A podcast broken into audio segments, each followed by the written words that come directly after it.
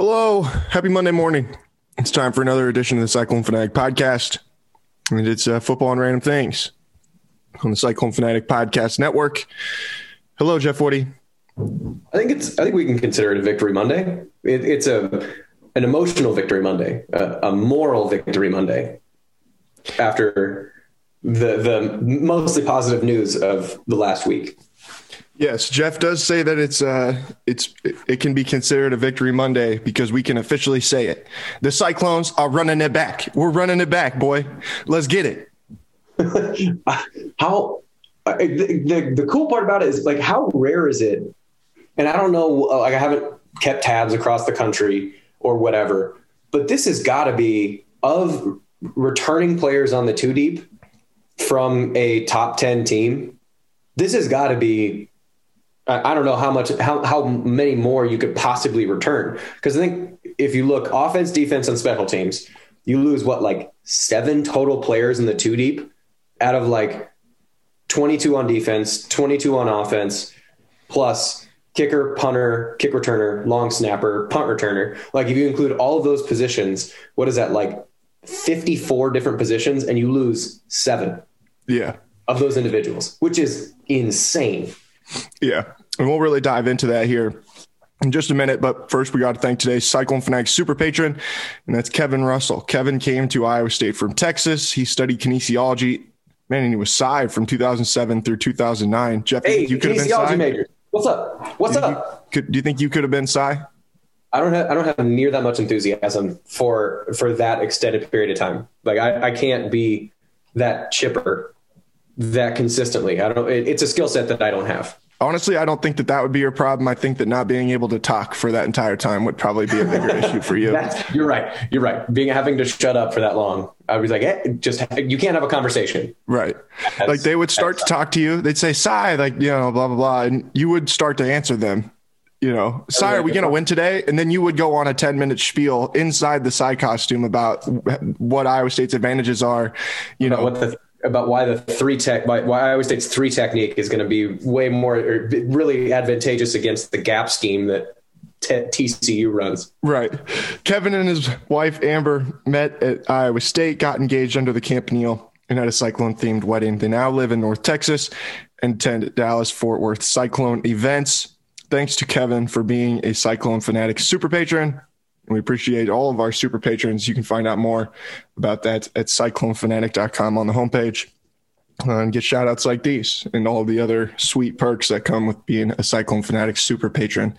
Um, but yeah, like you mentioned, uh, I think I saw yesterday that someone said 32 of the 36 guys on Iowa State's uh, because there are some duplicates where guys are like at both or at multiple positions mm-hmm. uh, on offense and defense. 32 of the 36 guys that were on that depth chart are returning for Iowa State next season. Um, that's in addition to Connor Assalley is coming back uh, to for another year as the as a Cyclone kicker. So, I mean, we can run through all the guys that announced this past week because I, I mean, there's so many of them that were were so important and then you know there were a couple guys who did decide to leave that uh, you know are, are going to be worth us discussing um, as well but i think that we got to start off with the most recent ones uh, the two that you know, or at least one of them feels like probably the biggest victory that Iowa State's going to get at this entire offseason, and that's Charlie Kolar, mm-hmm. uh, the mm-hmm. Mackey finalist, an All American, announcing that he will come back for his redshirt senior season. In um, the most yes. in the most Charlie way possible. Yes. If if you can imagine what a near 4.0 or is he a 4.0 or just near like a 3.9 he, he's like Either a 3.95 because he got an a minus or something in one class he yeah. got an a minus in uh in advanced aeronautical engineering or something crazy like that whatever so it is if, if you could imagine the a personality that's going to get a, a 4.0 in an advanced uh, engineering degree that that's exactly how they would say that they're coming back. Even though he happens to be an All American tight end, the fact that he said, I'm returning to play at Iowa State with no graphic, no text, or no like no no movement, no anything. It's literally like I will be returning. It's like a footnote in like a, a, citation. Like that's that's the excitement that he announced it with, but doesn't leave any gray area. There is nothing to interpret. That is all right. Cool. Charlie's back. Right. And that's what that was what was so funny about it because there I mean all week these guys have been putting out graphics. Even the guys who had uh, been announcing that they would not be returning had putting it out with these sweet graphics. Like Iowa State apparently had some sort of template that all these guys got that, you know, we're gonna have these graphics. Uh, I imagine that Matt Campbell called Charlie yesterday and was like, "Hey, I'm coming back." You know, there was all this speculation that he was going to potentially interview for the Jets and all that stuff. He's like, "I'm coming back. You don't have to worry about me." He said, "Are you coming back?" Charlie's like, "I already sent out the tweet. it's already out." Like he, and he he didn't capitalize the state in Iowa State. It was just I am returning to Iowa State for one more year. Period. End end of tweet. that's it. That's, the entire well, like like seventy three characters. that's that's the entirety of it. Like that that was a very Charlie move, which to me, awesome. Like fits personality. Don't try and be anything you're not. Be the smartest dude on the team who does not BS and almost doesn't understand how human beings work.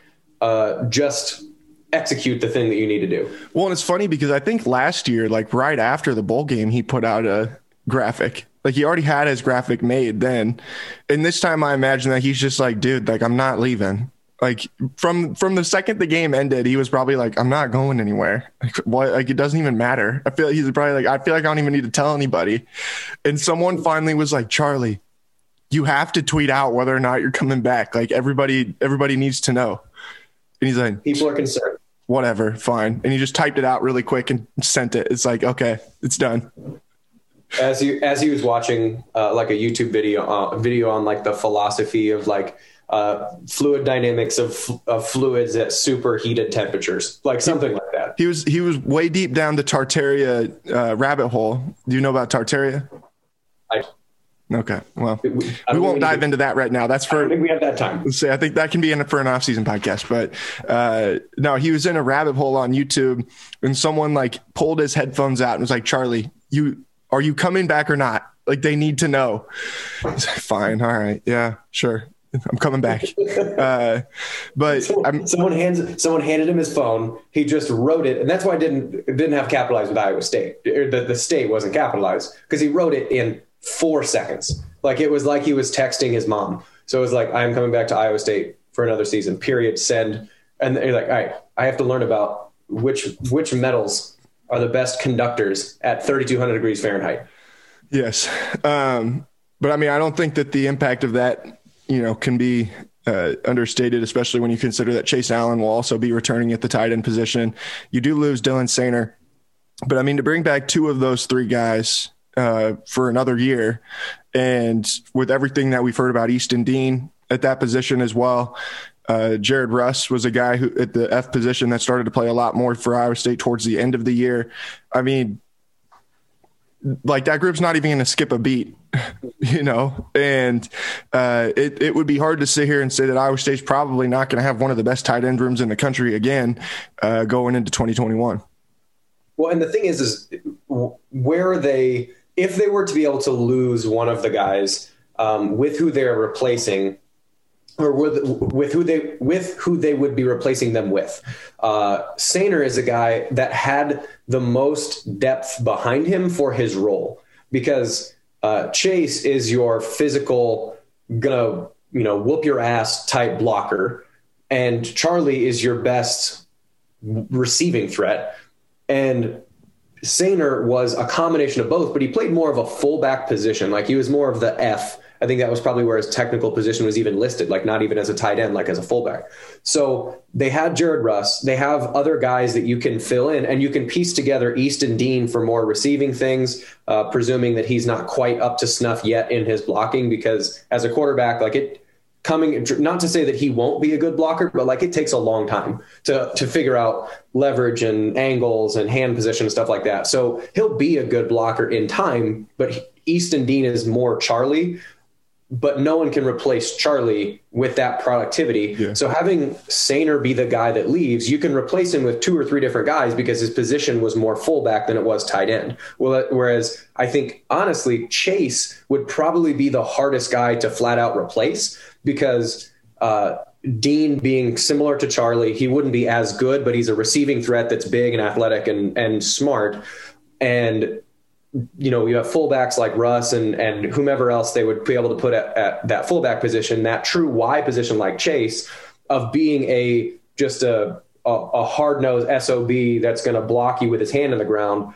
I, Iowa State doesn't really have that guy to replace Chase Allen, so he would be the hardest to replace. So getting Chase and Charlie back are the two guys that would be harder to replace than it would be to replace Soehner. So they're still they're like you said they're not going to miss a beat, and I wouldn't even be surprised if you know you had sent me. Uh, uh, this is not in any way insider information. This is just two dudes speculating. Like, but the tight end transfer portal, I wouldn't be surprised if there's a high level tight end that goes, "Hey, man." I that that looks like a fun place to play. Right. And like the guy that comes to mind is the Calcaterra kid that was uh, uh, Oklahoma. Oklahoma. and then was going to transfer to Auburn and then decommitted from transferring to Auburn. Um, something like somebody like that. And again, this is not insider information. So, again, that's purely us just speculating, yeah, looking is, at names that are going to be in the portal. Yeah, that's Jared Stansbury human and Jeff Woody human, not in any way analyst. Right. So this uh, is someone, but someone like that, whether it you know comes from Old Dominion or something like that, like a player like that that could theoretically serve as instead of piecing together Easton Dean and Jared Russ to replace Dylan Soehner, you might be able to just get a guy because they look at and be like, dude, they had three tight ends that have 300 receiving yards and one yeah. guy that was an All American and three other two other guys getting drafted. I want to go to that room. That looks really fun. Yeah. So and they're the number seven ranked team in the country preseason by different metrics. So like, yeah, I want to go join that group. So it, it's the tight and with Charlie coming back is going to repeat as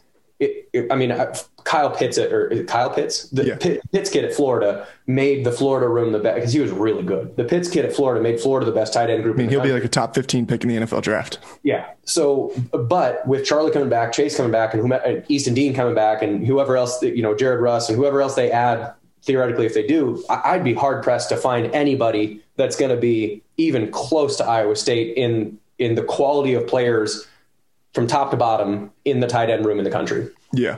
Um, and, you know, I mean, I don't know how any, if you're a tight end, you're looking for a new place, especially if you're someone transferring from the power five level. Like, that if I'm a, a, kid and I'm like, I'm looking for a new home, the first people that I'm following on Twitter, it's like Derek Hoodjer, Matt Campbell, Tom Manning, like pay attention to me, please notice me you know mm-hmm. like just trying to find a way to like get yourself in that door especially like when you lose one of those guys if those kids are paying attention to those kinds of things like that's just in my mind it's like i want to go play there because i know that i'm going to get an opportunity to do things. And when you were talking there i mean couldn't theoretically you know and i and i everything that you said about chase and all kind of stuff theoretically couldn't he even play that f position a little bit with as good of a blocker as he is? He probably could, but I think his where he is where his skill set is rare is being able to put your hand in the ground and then move a dude. Being one foot away from the person you want to block, not getting any momentum to generate, not having any like advantage of being able to kind of move your angles and yeah. stuff, and essentially functioning like an offensive lineman and still being able to move dudes out of the way. That's a really rare skill set. So it's sort of like um, I don't know if you have a really good three point shooting, like Kevin Durant, like Kevin Durant can shoot three pointers and he's also seven foot. So like, but his offensive skill set in the perimeter means you don't probably want to just post him up. Like even though he's skinny, he probably could operate in the post primarily, but because of his skill set being so rare, that you want to you don't want to take him out of that element. So like yes, he could play the F position, but he is so much more useful as a, a downhand tight end because that's a hard a really hard job to do and he does it really really well. So I mean that's why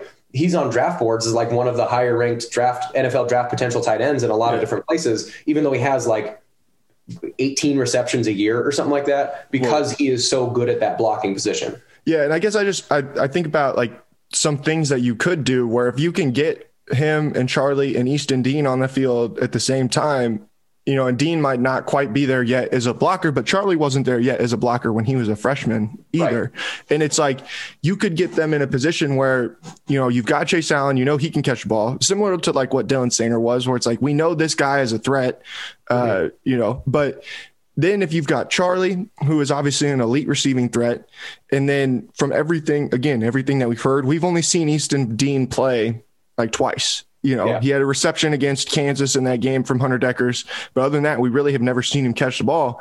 Uh, but I mean, from everything I've heard, the kid's like an elite receiving type guy. Like you know, and, and yeah, and that's what I'm saying. Like, if you can be in a position where you can put two, you know, as good as Chase is at catching the ball, like we've talked about it before, you know, yards after catch are are more or less non-existent when it comes to Chase Allen. So it's like if you can get into a position where you can put Charlie and Chase and then get another elite receiving threat, and if if Easton Dean is as good as advertised, like that's an even another dynamic that maybe you didn't have this past year just because you've got two tight ends not only that are uh you know good pass catchers but like can be like really really high level at catching passes as well as you know doing their job in the blocking game. I guess that's just me like now like speculating about what things that they potentially could do you know? Yeah. And I think that's a, that's probably a realistic front because you can the personnel of just having a big dude. I think I don't know what he, and this is not to say that it's I'm not questioning it to say like it's going to be bad.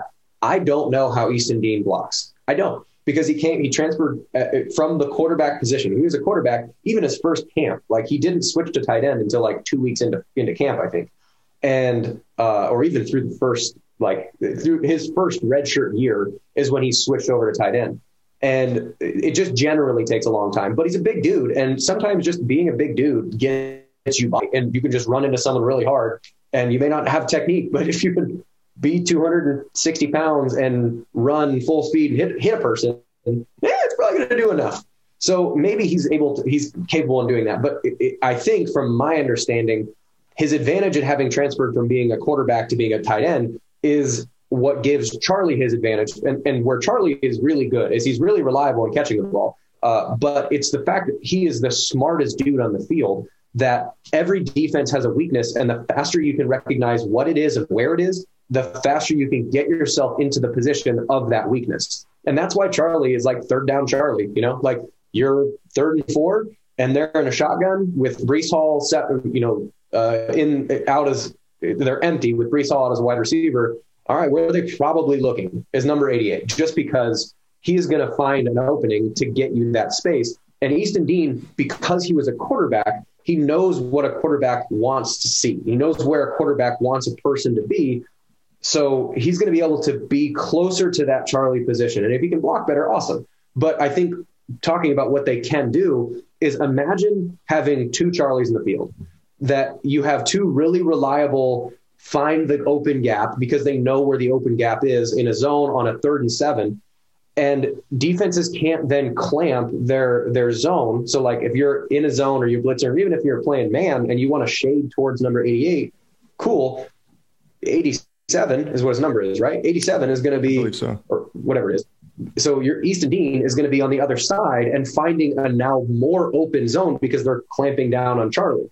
And then once that they people realize that Dean can do that, then all of a sudden Charlie can't be double anymore because Dean has to be there, and you then start shifting the zones around and making Charlie's job easier.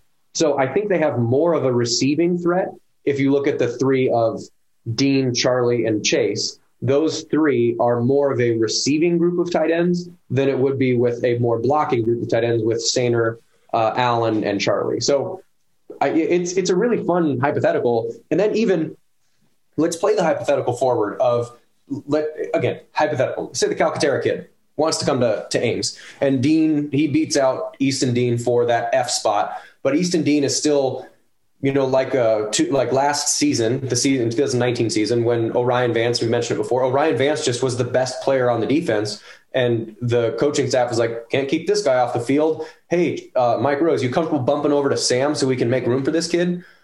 If let's say that that happens, and the Calcaterra kid or whomever you know transfer tight end does a really good job, and Easton Dean does a really good job, and we already know Chase and Charlie do a really good job. You have four functional tight ends. What fun can you have with that?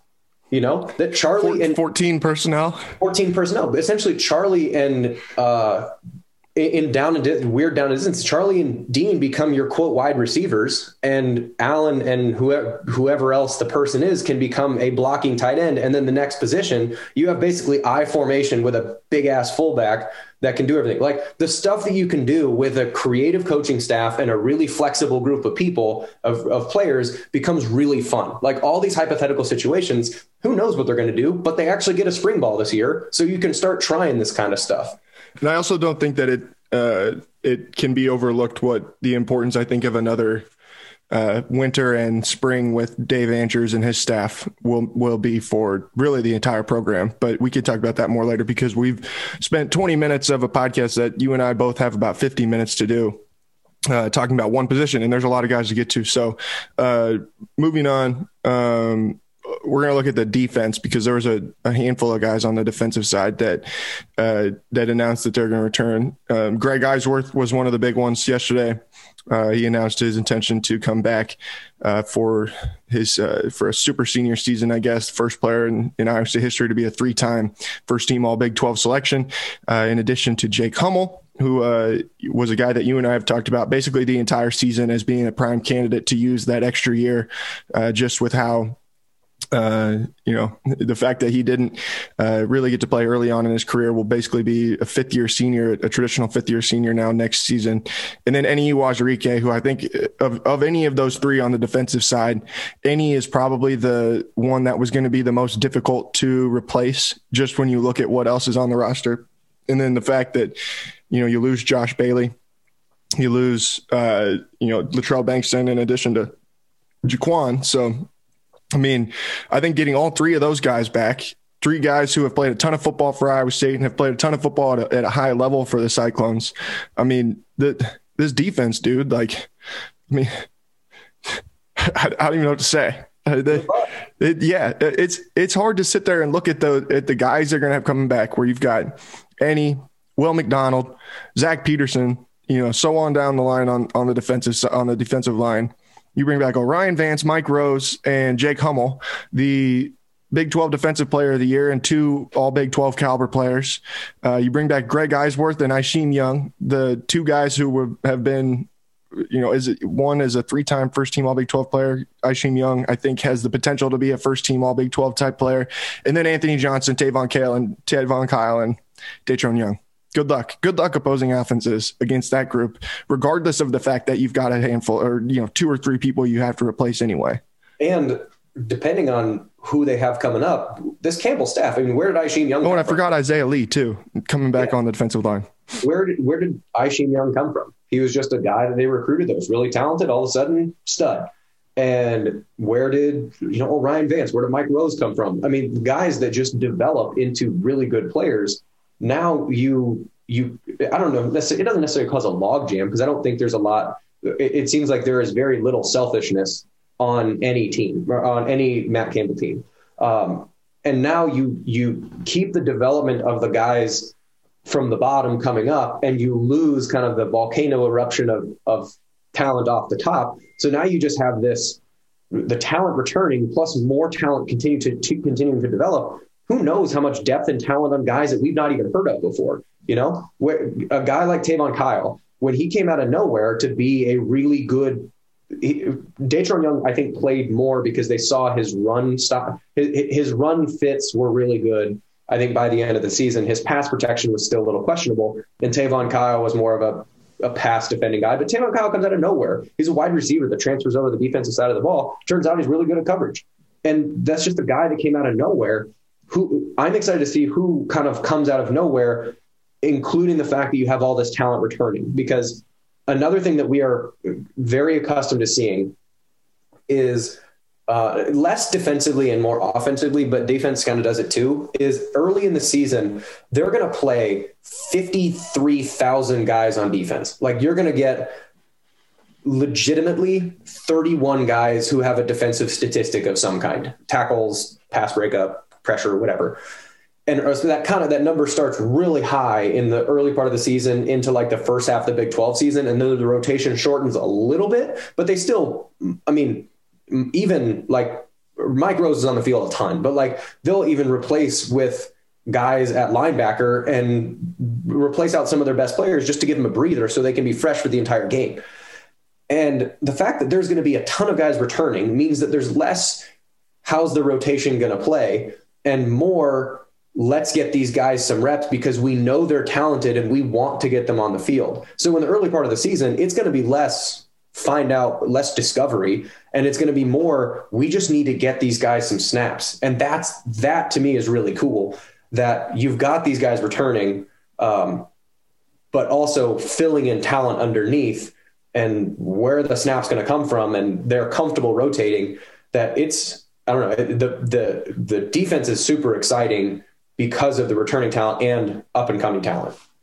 Yeah, and and I think the thing that is intriguing about the um, about the defense too is like there are guys that we have already seen that have played in some of those spot situations. You know, whether it's a DJ Miller or a Jordan Morgan or a um, a TJ Tampa at the cornerback position. Uh, you know, there's some on the on the defensive line, and there's some guys on that defensive line that they recruited that I knew were they were very very high on when they were you know first getting into the program that have never played because of the you just got so many dudes in front of them. You know, whether it's a Corey Settle or a Blake Peterson or a um, you know, a, a J.R. Singleton at the at the nose guard position.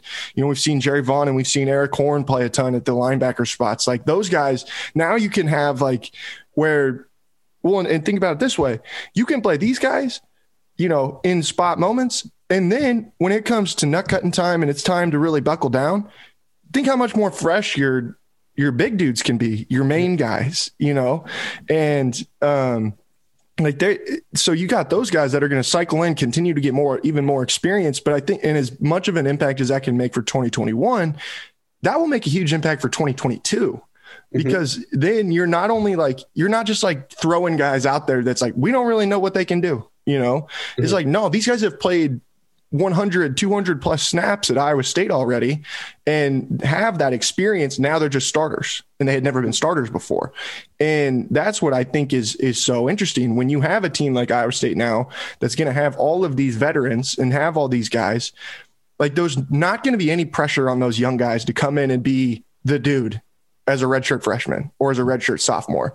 You know, like Iowa State is now moving into a position where you're not going to get on the field unless you're a really high level talent. And Isheem Young, a Breece Hall, a uh, you know, I think Daniel Jackson, uh, Trevor Downing, like guys like that. Like you're not getting on the field until you're a redshirt sophomore or redshirt junior, redshirt senior. Like you got to earn your opportunity to get on the field, you know, mm-hmm. and you got to prove it every day because like they it's not like they're like we just have to put someone out there at this point we have no choice someone has to play that position and it's going to have to be a true freshman like I they're not going to be in any positions like that like everyone will get a chance to develop well i think what's what's cool more like more specifically drilling down on this concept talking about taking pressure off of young guys Will McDonald isn't necessarily a young guy. He's what a, a third year player, going to be a fourth year player. So yeah, he'll be a, a redshirt junior. So he's not a young guy, but he's also really, really good at rushing the passer. He's fine at playing, you know, against the rundowns or whatever. He's fine. He's not exemplary, but he's a guy that if you have a big offensive tackle, you're going to run at Will McDonald and make him use his mass. Well, Will, I think they've tried to put weight on him in the past. He just hasn't been able to do it. And they want to, you know, you don't want to just add like slow down a fat guy or slow down a guy with fat. Like you don't want that, but you want to get if Will could operate at 230 or 240, then he's a lot more able to kind of withstand that running game and he can become an every down guy. But his body doesn't really want to take it because he, you know, he's a slender dude. He doesn't, his body doesn't want to add weight very easily. So if you, let's say Enyi would, Enyi were to have, have left, that kind of forces Will to be an every down player, which doesn't allow him to, you know, potentially could not allow him to be the best version of him because his his his great attributes of being a stupid good pass rusher are what make him so dynamic. And you want, I think, the ideal, like the ideal lineup would be, you know, like a Isaiah Lee, and Will McDonald. Your three kind of defensive end, interior defensive end. But at the same time, if Will doesn't, if Will's body still doesn't have the capacity to put on weight, you could still put Zach Peterson as your, a starting defensive end Enyi is the other defensive end, or an Isaiah Lee in the middle, and Will can be and play as much as a starter, but come in more into situations where he's there. So it doesn't force him this offseason to be like, man, if I don't become an every down player, I'm going to be a disappointment or whatever. There's no pressure now because the depth, Enyi Enyi coming back makes it so who, he can play any one of the defensive line positions. In some of the snaps he played, or some of the snaps towards the end of the season, they were playing him as the three technique, putting Bailey and McDonald. It was Bailey uh, or Wazirike and McDonald were your three down linemen, and he was the inside guy. I think he's more of a natural defensive end than like a three technique inside defensive end. That's more of his natural position, but he can play in any position. So now there is no pressure on any one guy to be like, especially Will McDonald, to be like, all right, dude, you got to be able to stop a 335 pound tackle and a 345 pound guard combo blocking you 78 times in a game as a defensive end when you've never done that before because you are more of a pass rusher. You better figure this out or we can't run the defense that we want to. Now it's like, nah, he doesn't have to. He can do what he wants to do and still excel at what he wants to excel at if his body doesn't take gaining weight or his skill set doesn't develop beyond that, be, just because a guy like a Uwazurike is returning. Right. And I, and like when I mentioned Dave Andrews, I mean, if there's anybody on the team that I feel like could benefit greatly from just another year with that guy, it's probably Will McDonald. Mm-hmm. Because that's a guy who like is prime to just have that off season where he just becomes like a a freak you he know, just, like a, a god, like a, like a, his body just is transforms at that point going into his retro junior year, where it's like he comes back and is, uh, you know, is he just looks considerably bigger. Maybe he doesn't weigh that much more, but you look at him and it's just like, holy crap, that dude is huge now, yeah. you know, and um, yeah, no, it's going to be a lot of fun, man. But here's the last thing that I think is is worth noting, and and there were some guys, you know, I mentioned before that have uh, elected to to leave, and we talked about Jaquan uh, last week, but you know, even and we talked about Latrell Banks and when it happened, but uh, you know, Josh Bailey, you lose him. Uh, and then Johnnie Lang entered the transfer portal in addition to Kene Nwangwu decided to uh, declare for the NFL draft. And I'll, you know, I think you and I had a conversation when Kene announced that he was going to uh, to move on and uh, I, I mean, if I'm an NFL team, I don't know, like I don't know if Kene will get drafted, but that I, I guarantee he will be one of those guys that on the first in the first moments that undrafted free agents can start taking calls, Kene Nwangwu's phone will be ringing. You know, because it's like if even if he can't come in and be a running back for you, traditional running back, like the kick returning thing, I guarantee you there will be teams that want that guy to come in and, and try and return kicks. A guy, yeah, kick returning, and also uh, you like Cordarrelle Patterson for the Bears yeah. is is is six four and can run stupid fast. So it's not the, the right comparison, but the jobs that Cordarrelle Patterson does on special teams, he's a gunner too. Like uh, on punt team, he's a guy that's split out, that's trying to get a release, and is just covering. It's just like you got to be faster than everyone to go make a tackle that's Kene Nwangwu can do that job. And that job is hard to do. And you don't want to put your starter, like your starting corners out as gunners because it's just risky. So if you can have a guy that could be a kick returner and a gunner and you can get him for a bargain basement price after an undrafted free agent, you are crazy if you're thinking you're, he's not going to get a call by 30 NFL teams to try and have him come out for uh, a, a, a tryout. Well, and even like, this is the other thing about Iowa State having so many more guys going to the NFL now. Like, if you're if you're the, I don't know what Cordarrelle Patterson's contract situation is, you know, but I mean he's getting older now. I mean he's a guy who is probably in, in, in NFL football, right? Terms. In NFL terms, and uh, it wouldn't surprise me if he is maybe on one year deals or something more or less at this point.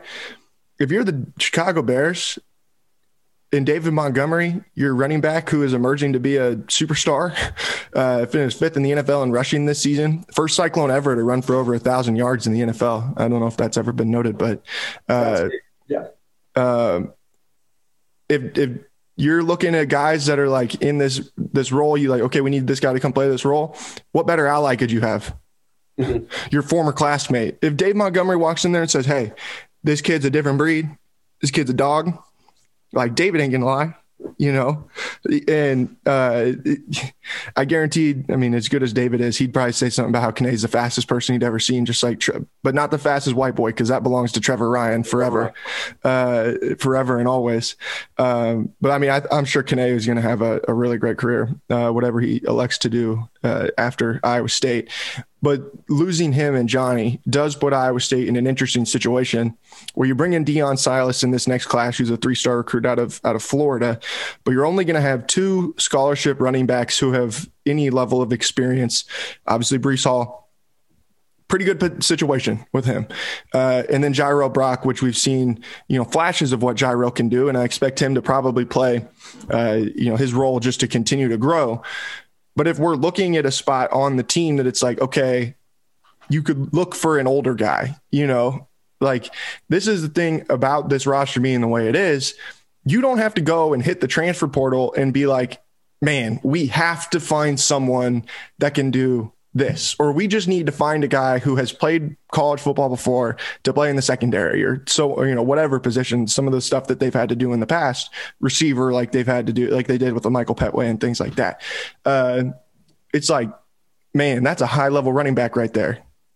Like let's go get him. You can go and just try and get the best players and make your roster even better, you know? And uh, like I said, if there's any position that I look at, it's like you really need to hit that transfer portal, you know, maybe look at the junior college ranks, stuff like that. It's probably running back just to where you can get another guy who is mature coming into that position and not having to rely on a true freshman. Well, aren't they going after another like a kid from Arizona for like a spring start? Yeah, yeah. Uh, uh, Eli Sanders is his name. He was coming to Boise State. He's they've been on him for a long time, but uh, I mean, again, like yeah, you you bring him him in, but I would think that that would be a position that's like we want to try and get someone that's got some experience. Yeah, and I think that's not necessarily because I think Jirehl Brock's really good. But I, I mean, call me crazy, but Iowa State is in good hands at running back for the next three years mm-hmm. because you have Breece. We, we're only getting one more year of Breece Hall. Right. Like just go into this season understanding this is a farewell tour before he is a first or second round draft pick to go to a team, you know, like a Clyde Edwards-Helaire type situation where like maybe the end of the first round, a team that's really good that, you know, the, the 49ers want a running back or something like that. And then this is the last year of, of Breece Hall. But Jirehl Brock, is going to come. He's going to be a what a, a redshirt sophomore mm-hmm. now, going to be in the season. So he's going to start playing as uh, you know he might be a, a 500 yard guy kind of this year as the whereas Johnnie and Kene and and Jirehl would like sort of be the the Kene ended up being the primary second guy, but towards the end of the season, Jirehl came in as like a, a, a, blocking guy, kind of a longer down and distance situation, and get Breece off the field because he needs to improve his pass blocking and, and all those kinds of things. Well, Jirehl then kind of rounds out and he becomes the second guy in any situation where it's not Kene on some downs and Jirehl on some downs. And uh, when they're filling in for Breece, it's like Breece is in. And when they want to give Breece a break, you put in Jirehl Brock. And then when Jirehl Brock is done, they put Breece back in. So there's probably not a lot of room for another guy that's going to be, you know, you're not going to get, if I'm a running back and I have, you know, school A, and I don't know what I, am just going to use a, a school like uh, I don't know Mississippi State, Ole Miss, something like that. And Probably not Mississippi State with uh, with the pirate there, but yeah, yeah, whatever. So yeah. like, like Ole Miss, and you have Ole Miss as, as, one option, and Iowa State is another option, and the guy that you're ahead or behind is is a Doak Walker finalist, and he had what 35 carries against 32 carries against Oregon. You're probably not going to get a lot of run just so uh, you're probably not going to be able to get like a really high level uh, transfer guy because you're probably you know I mean maybe you can but I, I wouldn't want to because I'm probably not going to play. He's really good, so you're probably going to get you know potentially get a JUCO guy that serves as your third, uh, and you know God forbid Jirehl Brock or Bree has something at like Bree sprains an ankle for three weeks and you can only, you have to rely on two different guys. You're welcome um, it, you have to have that contingency just to make sure that it's not just two. It's not a position you can survive with just two. So I bet they, they can get a JUCO guy, but they're probably not going to get a high level, you know, grad transfer. I would imagine just because Breece is that good. He's going to scare people away. You know, a point guard's not going to go. I want to play for the Golden State Warriors because I'm going to get a lot of run. Really, the only positive situation in that scenario is that uh, Rory Walling, if he could become the feature back for the Cyclones. Oh man, my dude Rory. He, uh, I've watched some, like I've watched film with him sometimes. He, he is so damn physical that his problem is that he's so damn physical that like you need to just keep your head up and I need you need to find a gap. You can't just run into and through every person that you see. Try and avoid them if you can. That's right. a good idea. Right. I just I imagine them handing it off to Rory. They're running inside zone and he's trying to run over defensive tackles. It's true. It happens. He's, so yeah, I, I don't know. But regardless, I think there's another yeah, you need a third running back as uh, and whether it's the freshman kid from Florida or whether it's a JUCO transfer that you can get that serves that, uh, you know, on, on special teams is like a kick returner to kind of, you know, wet your whistle to get in the position group. And then as an insurance policy, if the second guy or if something bad happens, so you don't derail the whole thing. So I don't know. That's, Uh, but what's fun is that we're talking about they really need a third string running back to make sure the roster is complete. Like that's that's the conversation that we're having on what January 11th or a fourth or tight end. yeah, or a fourth tight end. You know, you're not saying like, shoot, man, they got two returning offensive linemen and one guy like Pat Scoggins, gritty, gritty and tough. But it's not like we got a 5'11, 284 pound center that we hope to just to maybe survive with. It's like, well, we're nine deep on the offensive line. Uh, you're quarterback is a returning potential All American. Your running back's an All American. His backup is probably going to be an NFL player too. You got three tight ends that are going to be potentially professionals. Your receiving group, if anything, you need a fifth wide receiver, maybe a guy like uh, uh, Daniel Jackson to stay healthy and kind of emerge. Uh, your defense, you're seven, eight deep on the defensive line. You're five deep at linebacker. You have five safeties that can play. You got three corners that are at, at least three corners that are good. And now you're like, all right, well, um, we want a, a third kicker. I don't know. Well, we already got three kickers. They already did that one. So it's fun that this is the conversation that you're having. You know, yeah. like because the guy's returning for this year, I think a conversation naturally will arise. What what then happens because this is going to be a really senior laden roster, as most teams will be that have that enacted like the um, you know the the the guaranteed redshirt year, the automatic extra. Um, you the, every a lot of teams are going to be really senior laden. So like looking from 2021 to 2022, you're going to lose guys like Uwazurike and Rose and Hummel and probably O'Rien Vance and Greg Eisworth, and you're going to lose like seven, eight guys on defense and probably at least five or six guys on offense.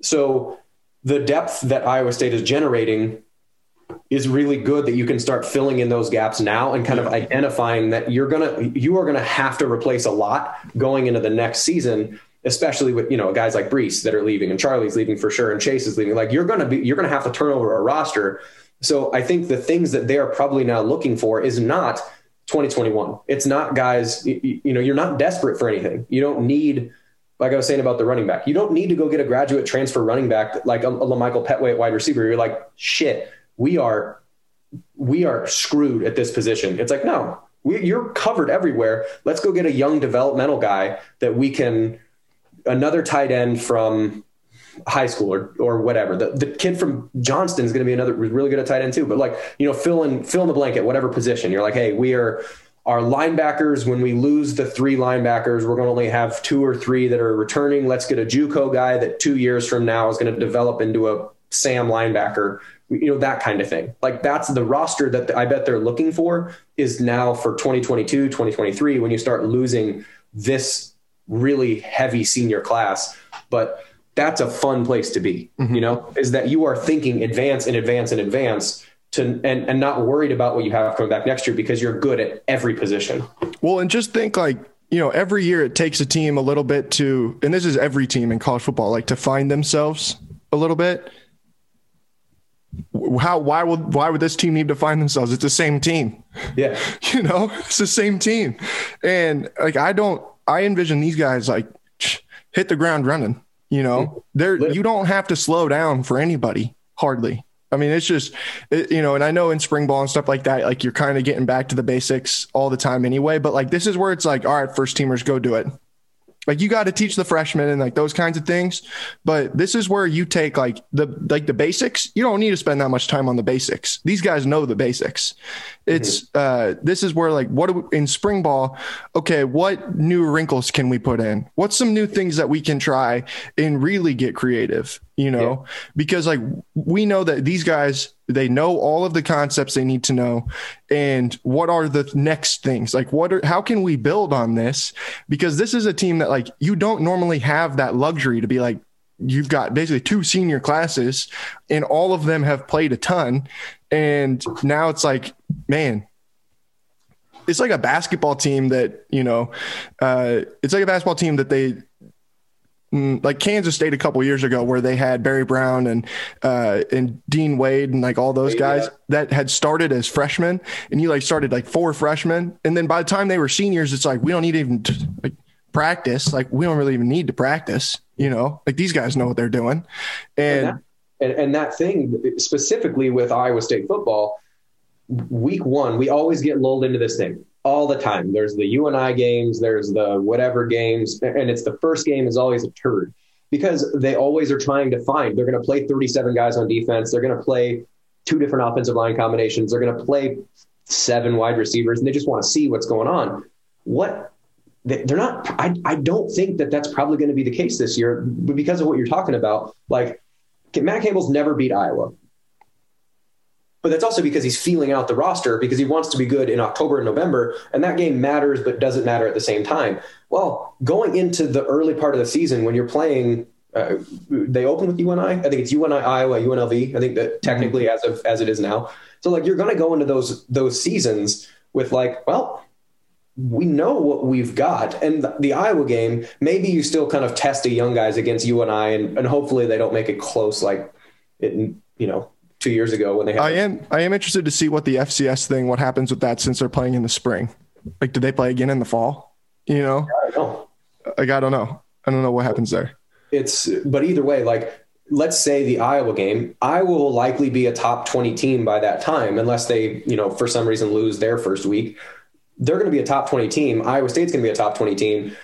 The conversation now is and I, you know, Matt Campbell's a different dude, and he's generally always right. So, like, I don't want to say that, you know, he's going to change his mind or philosophy or whatever. But like, if you have a chance to beat a top twenty Big Ten team, to have your roster be bolstered going into the Big Twelve season as a top ten team yourself, you kind of focus more on that game, and then you get Kansas, and then you can. That's when you can start going back to playing or UNLV, and you can start playing thirty-seven guys, but you dial it in give Breece Hall 25 carries, you get Xavier Hutchinson, you know, you, you get guys dialed in for that game, and then you can kind of go on and continue to develop the other weeks. But so the conversation is how can we be really good for 2022 because we know we're going to be good in 2021 and can we how do we bolster our playoff resume? Like that's the kind of stuff you can think about now and it's not at all unrealistic to have that conversation. I want Ferentz's ass.